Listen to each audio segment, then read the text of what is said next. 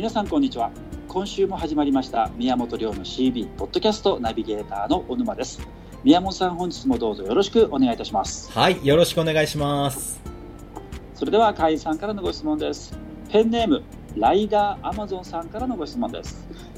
宮本さんが CD や動画などで映画のお話をよくされるので私も興味を持って映画を見るようになり先日は Amazon プライムを契約して休日に映画三昧を楽しんでいます。そこで宮本さんおすすめの経営者が見るべき映画をいくつかご紹介いただけないでしょうか。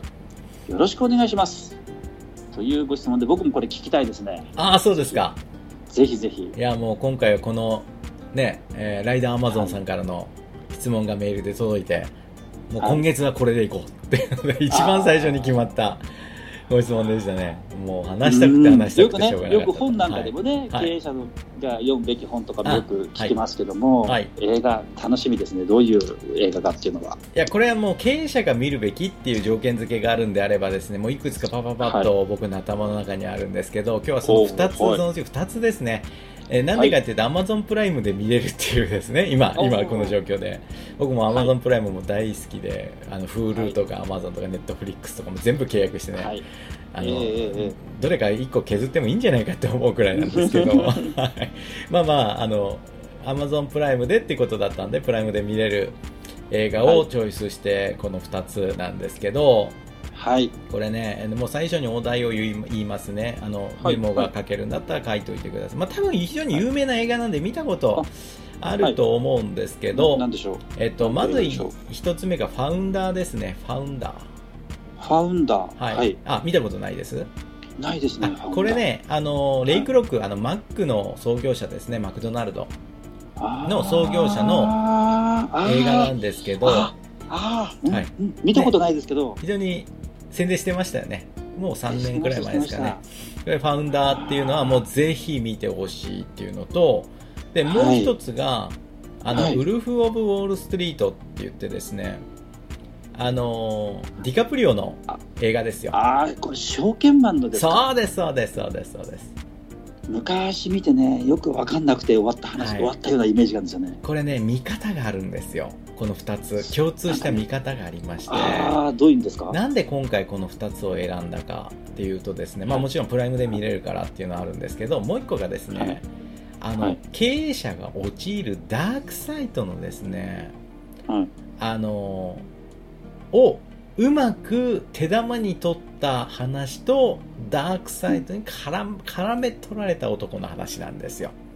そのダークサイドってどういう意味ですか？えっ、ー、と、このダークサイドっていう言葉自体は、あの、はい、どこで出てきたあの、スター・ウォーズですよね。スター・ウォーズで、あの、はい、実は昨日ですね、今日この、はい、えっ、と、話をする、っていうわけではなかったんですけど、その、え映画を見ててですね、あの、スター・ウォーズのエピソード1、ファントム・メナスありますよね、あの、えっ、ー、と、はい、アナキン・スカイウォーカーがちっちゃい頃の話、はい、あの、いや、ダース・ベイダーのちっちゃい頃の話ですよね。はい、あれ見てて、あの、要は、その、エピソード1、スター・ウォーズ好きな人はね、もうご存知だと思うけど、そのエピソード1のメインテーマ何かっていうと、いや、ダークサイドですよね。あのこんなにはい綺麗な子供がなぜダース・ベイダーになっていくかっていうそのきっかけが恐れっていうのね恐れがある、はい、その恐れがちっちゃいもう本当にちっちゃい心の中にある恐れが大きくなっていく。それは嫉妬だったり、うん、妬みだったりっていうのがね、はい、あって飲み込まれていくっていう、はい。まあ、一連の大きな筋書きがあるんですけど、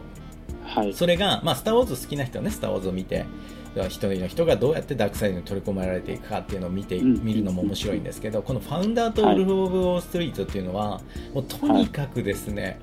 あのダークサイドどっちもまあいわゆる経営者なんですね、まあ、経営経営者ですね、はい、なんだけど、はい、ビジネスをお題にしてるんですけど、その、人によってダークサイドの扱い方が全然違う怒り方が違ったり扱い方が違ったり。でダークサイドをうまく手玉に取る男もいればそこに絡め取られて人生を棒に振ってしまうっていう、えー、映画もあってそれを追体験できるので、はい、あの経営者は見とくべき。なんでかっていうと経営者のもう隣にはですね常にダークサイドがあるっていう暗黒面がある、はい、経営者って非常に高い倫理観を持ってないと簡単に悪になっちゃうんですね経営者ってね。できちゃうんですよ自分でルール作れるから、はい、で、はい、みんな悪になりたいなんて思ってないんですよ経営者のみんな。みんないいことやろうと、ね、みんな世の中に役に立とうと。ね、ね、思ってやってるわけですよ。だけど、はい、ちょっとしたピースの組み違いで最初のほんの少しのズレが、時間の経過とともに猛烈なズレになっていく、はい。えー、そして知らない間に世の中に悪影響までそこまでなくても自分の周りにいる人を不幸にしてしまう人間になってしまう可能性が極めて高いっていうのが僕は経営者という仕事だと思うんです。なるほど。だから僕ももちろん、えー、そのね経営者の一人なんで皆さんと同じようにダークサイドが常にそばにあって、はい、一歩踏み外すと、はい、まあ、悪人にも簡単になれるし一歩踏み外すと、はい、みんなを不幸にすることもできる。っていうその綱渡りじゃないですけどね、毎日やってるなっていう感覚は持ってるんですよね。だから、まあ、僕は決して綺麗だということではないですけどそうありたいなっていう要は「スター・ウォーズ」でいうとジェダイでいたいなってずっと思ってダース・ベイダーにはなりたくないなって思ってやってるんだけどそう思ってないと簡単に落ちてしまうっていうふうにですねこの2つの映画はあの常にそのダークサイドが隣にあるっていうのを教えてくれる映画かなって。だから見てたらね怖くなると思いますよ、はい、このファウンダーも。ウルフ・オブ・ウォーストリートも見てて、はい、自分がそうだったらこんなどうなるだろうって考えた時にその例えばねウルフ・オブ・ウォーストリートどういう話かっていうと証券マンの話でね、はい、でね。結局嘘800言って、うん、あの価値のない株を買って成功するっていう夢を持ってる人に売りつけていくっていう、そうですね、はい、えー、映画なんですよね。でじゃあその時に自分がそのねディカプリオみたいな立場だとして、自分がこれをやめられるかって、自分がそれをやらないって本当に言い切れるかって考えた時に、即答できない自分がいると思うんですよ。はい、この証券をこれ売ったら、1億にも10億にもなるって、はい、なった時に、えー、本当に自分は止められるかなって。なった時に自分の中にあるやっぱりダークサイドっていうのに気づきますし、はい、はい、自分は綺麗でいたいと思ってても心のどこか片隅にはあるんですね。恐れとか妬みとか嫉妬とか、でそれが何かの拍子にドンと大きくなる。うん、だからその存在を知るっていうのが僕は非常に重要だと思うんですよ。もうダークサイドないっていう人いないので、うん、そうですね。はい。だからその存在にやっぱり目を向けておく、はい、で目を向けておくと見張ることができるのであ大きくなってるね、はい、あ悪い方に行こうとしてるなっていうのは分かるので。でね、うん、だからこの2つはですね、まあ、特にそのファウンダーっていうレイクロックのね、えーはい、マクドナルドの創業者の映画なんですけどはい、僕らが知ってるレイクロックとはもう全然違うわけですよ。あの、ビジネス書に出てくるレイクロックって、僕どっちかっていうとね、成人に近いようなイメージを持ってたんですよ。はい、ところがこのファウンダーに出てくるレイクロックはもう悪の権家なんですよね。悪の権家。もうね、こんな悪いやついるんだ。だけど、だけど、ダークサイドに落ちないんですよ、この人は。だから悪であるがゆえにその悪の怖さっていうのを知り尽くしてたのかなとかもちろん、うん、そのね、マクドナルド兄弟からこのレイクロックはマックを奪うわけですけど、はい、マックの創業者って僕言いましたけど、創業者違うんですね。レイクロックじゃないわけですよね、なるほどなるほど。マクドナルド兄弟がやってたものにレイクロックが知恵を授けて、要はオートメーション化して、マックを世界のマックに変えた男がレイクロック、はい、だけど、はい、その手法って最終的にはそのマクドナルド兄弟から会社を奪うっていう、はい、近畿をやっちゃうわけですね。いわゆる騙しの手口ですよね、はい、だけど最終的にはこの人は成功者として命を閉じるわけですよ。人生閉じるわけですよ、はい、だからそのダークサイドをうまく利用したというか手玉に取ったというかですねうん、決してその暗黒面に落ちろってことじゃないけど、はい、やっぱりその悪なら悪なりの戦い方があるんだなって。で、はい、もそれがやっぱり現実だなって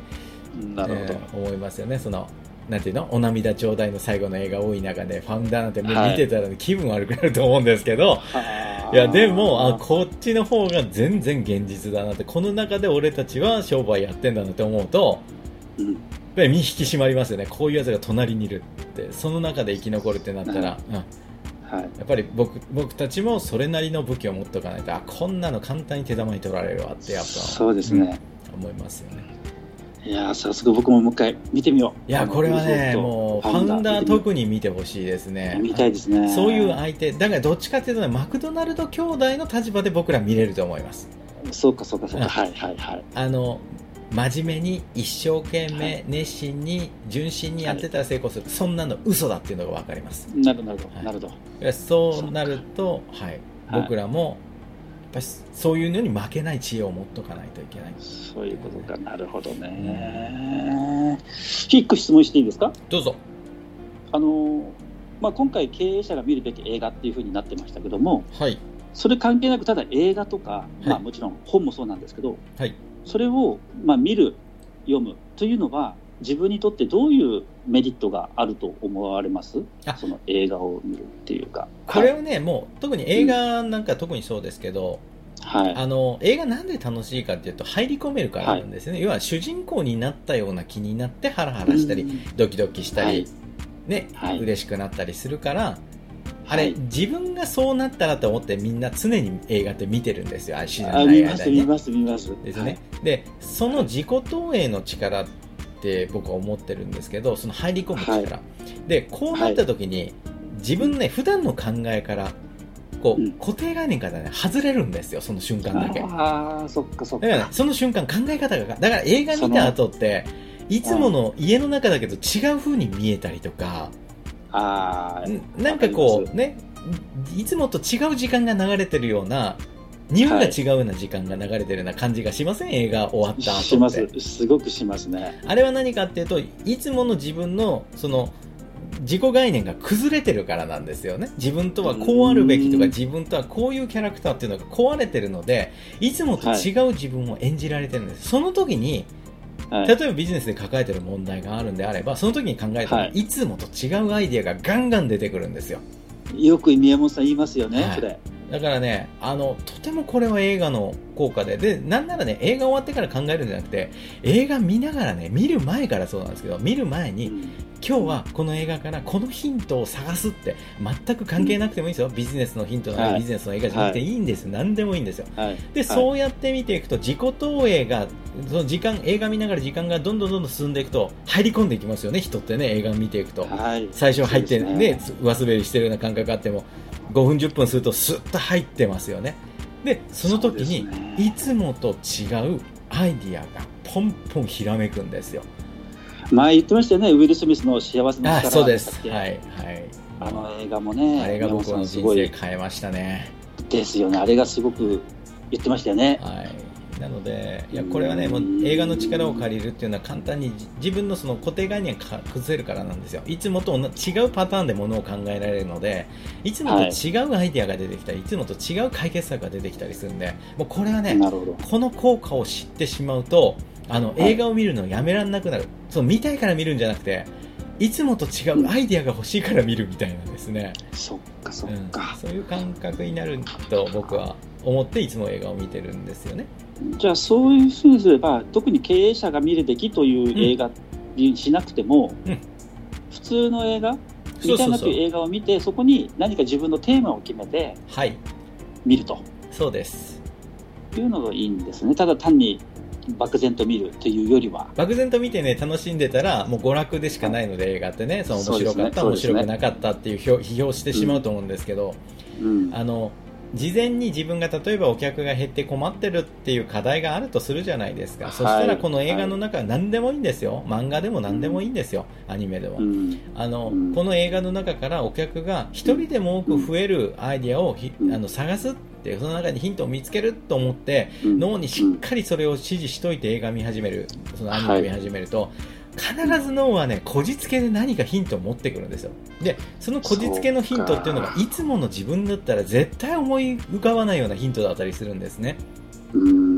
それは自分のキャラが映画を見てる間は変わってるからなんですよ。その主人公になってるからなんですよ。なるほど。うん、だからその、大野さん言われたように、そのビジネスに関わる映画じゃないとダメだ。そんなこと全くなくて。関係ないですね。うん。まあ今日出てませんけどね、ちょっと最初ちょろっと出ましたけど、スター・ウォーズなんか僕はもうビジネスのヒントだらけの映画だと思ってるので、あのエピソード1からね、全部見てもいいし、あの最近のね、ジェダイの覚醒でしたっけ、ああいうのを見てもいいし、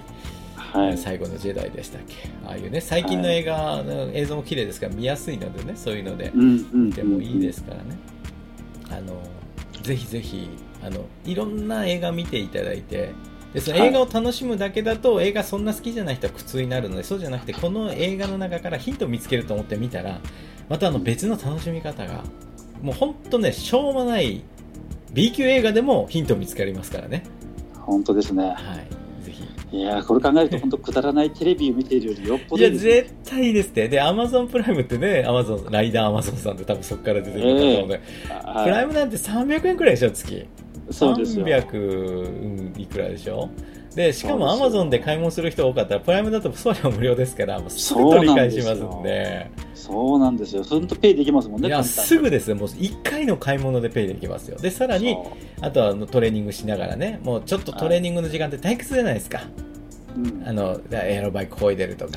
そうですね、筋トレやって退屈なんですよ、はい、時間がもう全然過ぎないんで退屈なんで、あれの時にね、はい。はい、もう僕エアロバイク自宅でやるんですけどそのエアロバイクには携帯ホルダーのアームつけたりとかね、なるほどなるほど。筋トレのマシンの上からアーム吊り下げてすぐ携帯を下げられるようにしてたりとかね。なるほどなるほど。これね映画見ながらやると1時間半でも2時間でもですねあの、要は体のメンテできるので、なかなか体のメンテがね、続かないという人はね、映画見ながらやるといいかもしれないですね。いいかもしれないですね。はい。はい、それはいいわ。はい。だからまあ、ぜひ、このファウンダーとウルフ・オブ・ウォール・ストリートっていうのはぜひ見てみて、そうですね。うん、ぜひ。楽しんでみてくださいよ。そうですね。はい、ぜひ楽しんでみてください。ありがとうございました。宮本亮の CB ポッドキャストまた来週土曜日にお届けいたします。宮本さんどうもありがとうございました。はいありがとうございました。